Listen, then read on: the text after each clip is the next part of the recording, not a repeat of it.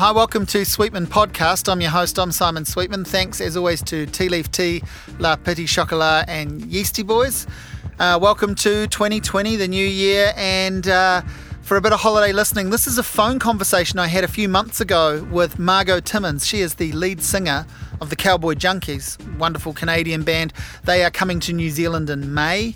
That was announced quite a while ago. So, sometime after that tour announcement, I was asked if I wanted to have a chat with her on the phone.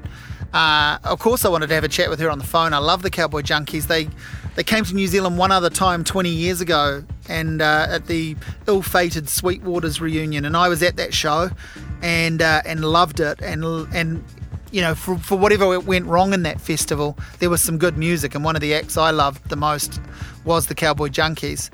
Uh, everyone knows their cover of Sweet Jane, and they do a lot of fantastic covers. But also, at the heart of the band is this interesting story of it's a family band. It's siblings and a bit like the Beach Boys and a close friend uh, that grew up down the road from them, and no lineup changes. And uh, it was nice to talk to Margo. This is only this is a very short conversation, and, and this was not meant to be a podcast. In that I did this conversation with the purpose of writing this up as a story. And by the time you listen to this, that story's probably will have been written up, and I'll include it in the notes. But um, I just thought you might like to hear her voice and hear our chat. It was a nice little conversation about the history of the band, and obviously previewing the show that is coming up in New Zealand in 2020 in May. They're playing.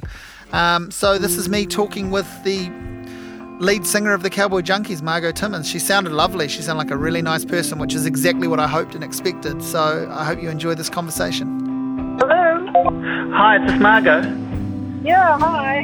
Hi, it's Simon speaking from Wellington in New Zealand. How are you doing? I'm good. How are you? I'm good. Can you hear me okay? I can hear you great. It's good. Yeah, yeah, same. What what time is it for you? What are you, whereabouts are you and what time is it? Uh, I'm at home uh, and on, on in Ontario, and it's um about seven thirty. Ah, right. Yeah, yeah, yeah. Okay. It's uh we're we're a day ahead of you, I think, but it's about just coming up to lunchtime here on the Friday. Yeah. Yeah. So tell Thursday. Yeah, yeah, yeah. Hey, uh, tell me about the decision to come to New Zealand after 20 years. well, we've been trying to get there for 20 years, believe it or not. Um, Yeah. you know, the last 20 years, we all had children at various times, so Yeah. we always somewhere. And you know, just we had promoters, and things would come together and then fall apart, or, or you know, it just wasn't the right time. So it just never sort of fit. And right now, it just seemed this one, this this attempt, uh, came together, and and it's worked. seems like it's going to happen. Yeah, fingers, fingers crossed. We've got a few months to go, but um, it looks like it's all lined up. Now, I I wondered if maybe you'd had a bad experience the last time you played here, because obviously it was an infamous festival. Um, I was at that Yeah. show. I loved your set and lots of the things at that festival. Um, but I understand you did, you were one of the groups that did get paid. Yeah, we did. So we no, we were fine. I mean, you know, festivals are notorious like that. Even if you don't get paid, it's like I, you know, we've been to many festivals where, we Yeah. don't get paid, or later on we get sued, or whatever. Like, But do you, I mean, I mean, this is little old New Zealand, and it was quite a scandal for us. Um, did did Yeah. did, did rumours of it spread? You know, were you aware of it? Because I remember I, I interviewed Elvis Costello about ten years ago, and he was still livid about it. Oh, really? Eh? Yeah, because he was the, he was the one who kind of broke the news to the audience, and you know he was the Yeah. headliner. Yeah, but um, Yeah. you know, were you aware of it, and and how did it impact on you We guys? It didn't because you got paid, but Um, we were we were aware of it, you know, sort of by you know as we were leaving, like when, right then and there, that bands weren't getting paid, and you know we were like, well, thank God we did. yeah, yeah. we're okay. No, Yeah, yeah. We were, but yeah, there was all sorts of rumors going around, and um, you know, and I mean, so yeah, we were very much aware of things Yeah, going right. down. But it wasn't pretty much till till, till afterwards. You know, um, Mm, mm. Now, I've, I've talked to a few musicians over the years, and they and they they often say that being in a band is a bit like you know another family. I want to know what that's like for you, given that um, you know how do you approach that question? yeah, it's a double family. No, yeah, yeah, I yeah. You know, to me, it's more like being in a marriage than a family. You know, yes, Uh, yeah, because there's a lot of you know communication and trying to figure things out and making big decisions together and planning your future and all that sort of stuff. Where you know with family you don't def, you know you don't do that except with your Mm. own personal you know. Um, Yeah, yeah. but yeah. I mean, the amount of time that you guys have stayed together as a as a group uh, t- tells everyone that actually it's it's been great. Has it always been great? Well, you know, uh, certainly we fight, and certainly, uh, you know, I, I believe that if you don't fight, it means you're not passionate about what you're doing. You know, Yeah. because usually you want you want your point heard. So we fight, but we never allow our fights to go to a place where it's going to destroy the band. You know, Yeah. because that is much again like a marriage. You know, you got to if your marriage is more important than the argument, somebody's got to cave. yeah, Um, yeah. so it's it's really a question of how important is this to you, and um, so we've always managed to figure it out and to talk, um, talk it out, and, and make a decision on what we're going to do, and and so uh, Mike is the, definitely the final decision maker. Right. Yeah. He's and he's pretty good at at listening sometimes. but uh, you know, sometimes you have to talk a little louder to make them listen. Yeah, yeah.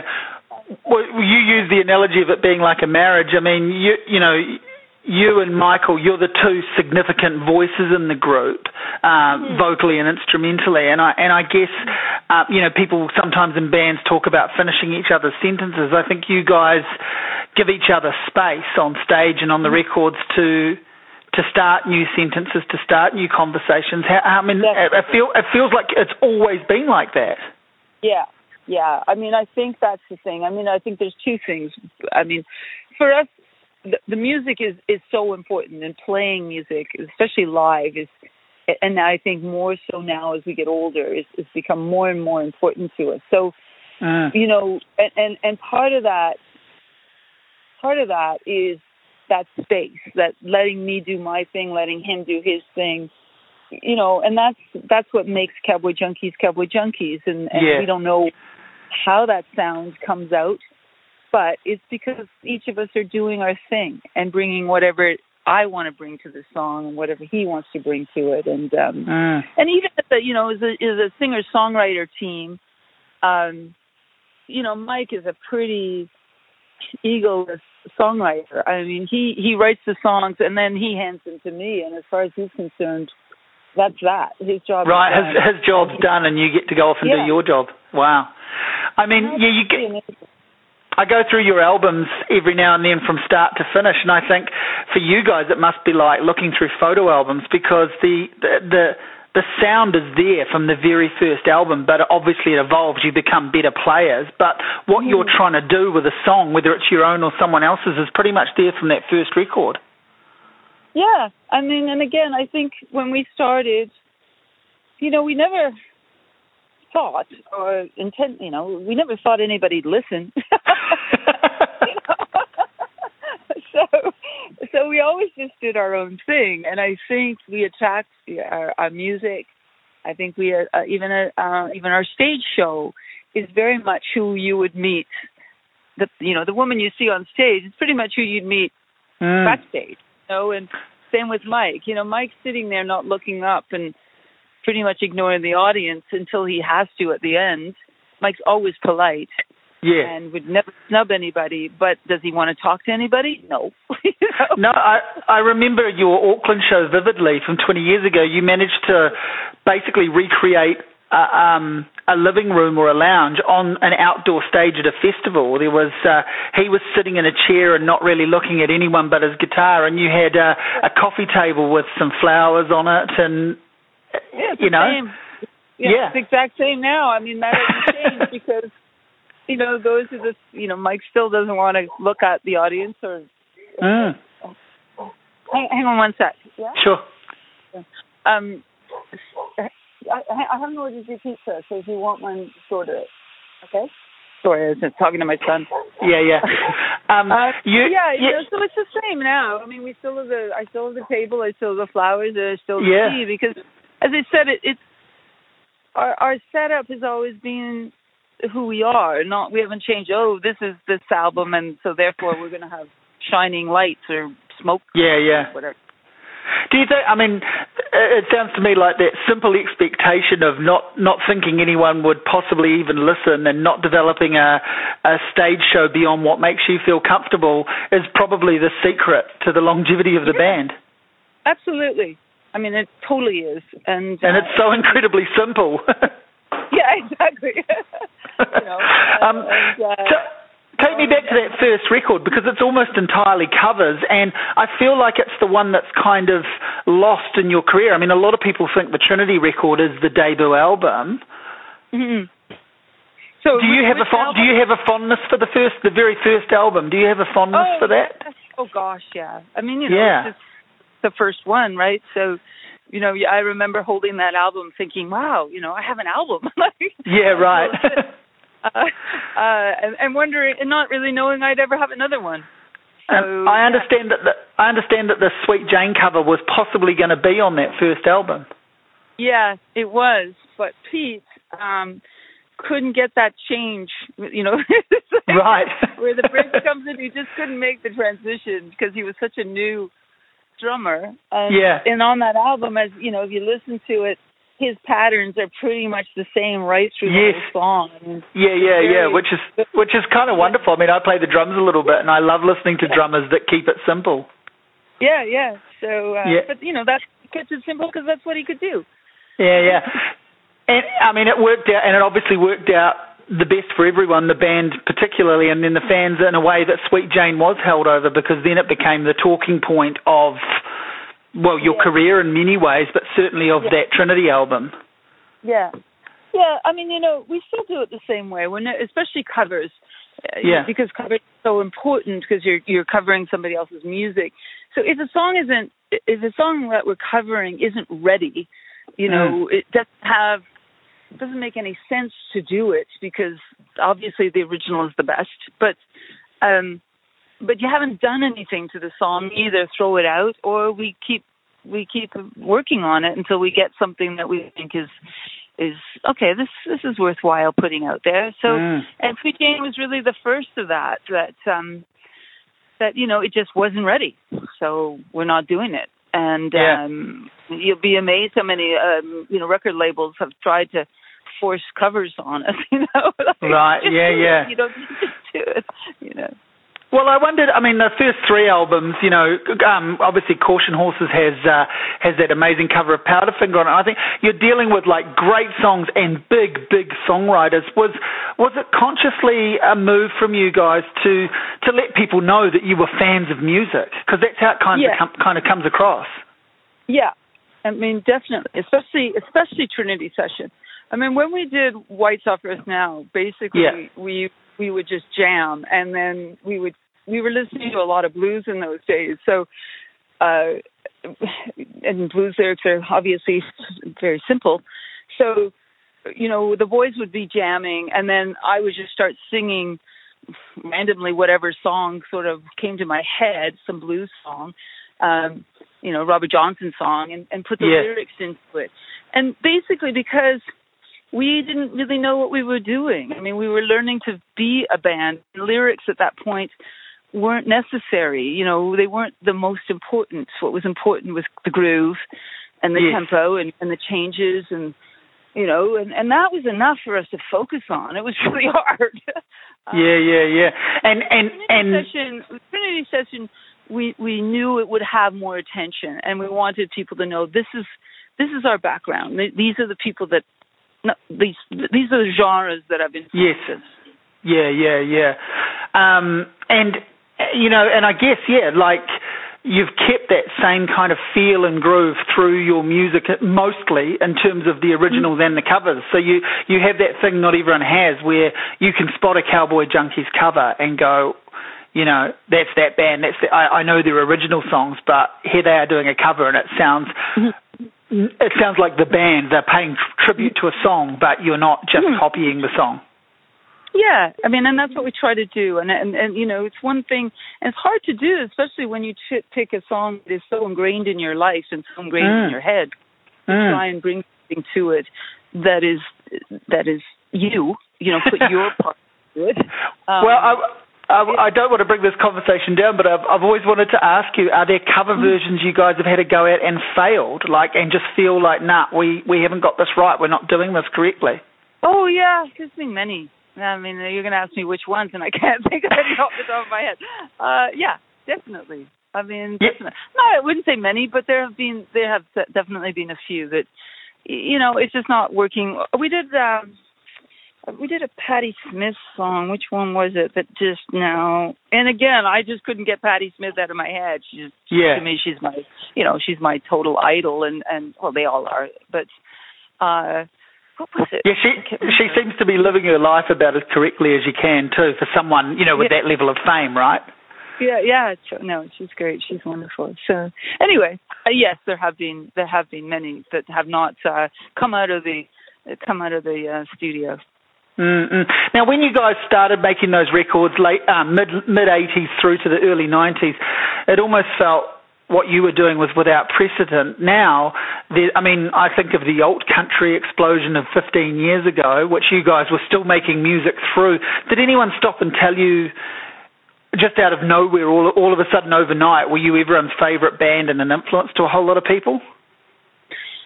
Um, yeah, you know, we run into bands uh, that that will, especially now, because as we get older, there's these younger bands that are, you know, sort of uh not young young but have been around for 10 15 years and and making a name for themselves and and uh so yeah i get that a lot. Um you know and then and then every once in a while some journalist you know says that you know, we started alt rock or something. I don't know. Yeah. it's like whatever. I have no i don't know who started what. I don't know. uh but you know uh, to me to me that's that's for history to write and talk about and put you Yeah. in whatever place you get put into and um it has nothing to do with what you do today you know Yeah, yeah. Um and i love it i i, I you know i don't um I, I love it when uh somebody younger comes up to me and tells me that they I've influenced them because I know how many people have influenced me, you know. So it's Yeah, that's a yeah. nice compliment. Yeah. Now, um, no one expects to start a band and be in it for as long as the Cowboy Junkies has been going. No, no one ever predicts can predict that. But um, Mhm. was there a time when you thought the band would be over? I mean, I, I know there's been little breaks between albums and things, but it it seems like now there's no stopping point. Yeah, you know, even in those breaks, we we uh, we were always touring. We've always toured. Yeah. um, we never stopped. But um, the only time that I thought we were going down um, was after Geffen. Um, right. Yep. But you know that whole period when they when the majors were imploding and eating each other up and and destroying bands and music. Um, you know, we were getting crushed in the middle of it, and I- and I I didn't. The politics of the major labels was really bringing me down, and I just thought I can't do this anymore. You know, I, I don't want to play this game with these people, and um I can remember where I was when I sat. You know, we were on an airplane. And I was sitting next to Mike, and I said, I just, you know, I I, I don't want to play the game anymore. And I want to sing and I want to play, but I don't want to play their game. And he said, Well, I've been thinking about it. and I feel the same. But, you know, of course, Mike had been thinking about it probably six months prior to me and had plans and all sorts of ideas of going independent and, you know, Yeah. getting. This was before websites were were you know something we did every day. You know, the fairy tale Yeah, yeah. bands had them, and you know we're gonna do a website now. What's a website? You know, the, you can call it the World Wide Web. You know, like no, you remember that. And it, so, you know, I was like, what are you talking about? You're insane.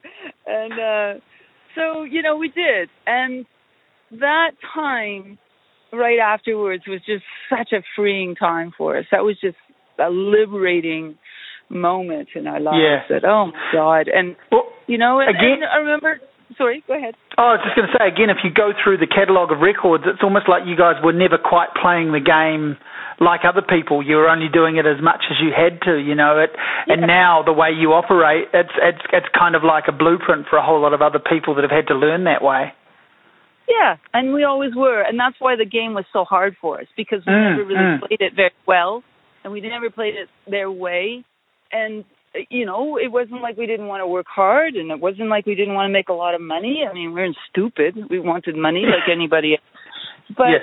we didn't want it in certain ways. You know, we wanted success in this way, and even our de- definition was of success was different. So Yeah, yeah. hard. Um, that's my wrap it up. Chime's coming. So I wondered if, um, I mean, you know, all, all of the sto- uh, so many of the stories are in the songs and then in the live shows. But being a very low key um, act uh, in the way that you have approached it, uh, do you? Are you? Is anyone in the band that you know of planning the sort of tell-all memoir or or the visual history book or anything like that, or is it just firmly about the music? Well, there's some guy in England who's been writing our biography for the last uh, decade or something, and I think he's finally finished. Right. I think there is talk of him putting. I haven't read it. I have no idea what it says, uh, but I've spoken to him a lot. Um, uh, so I guess he's he's he might put something out. I, I guess. Anyone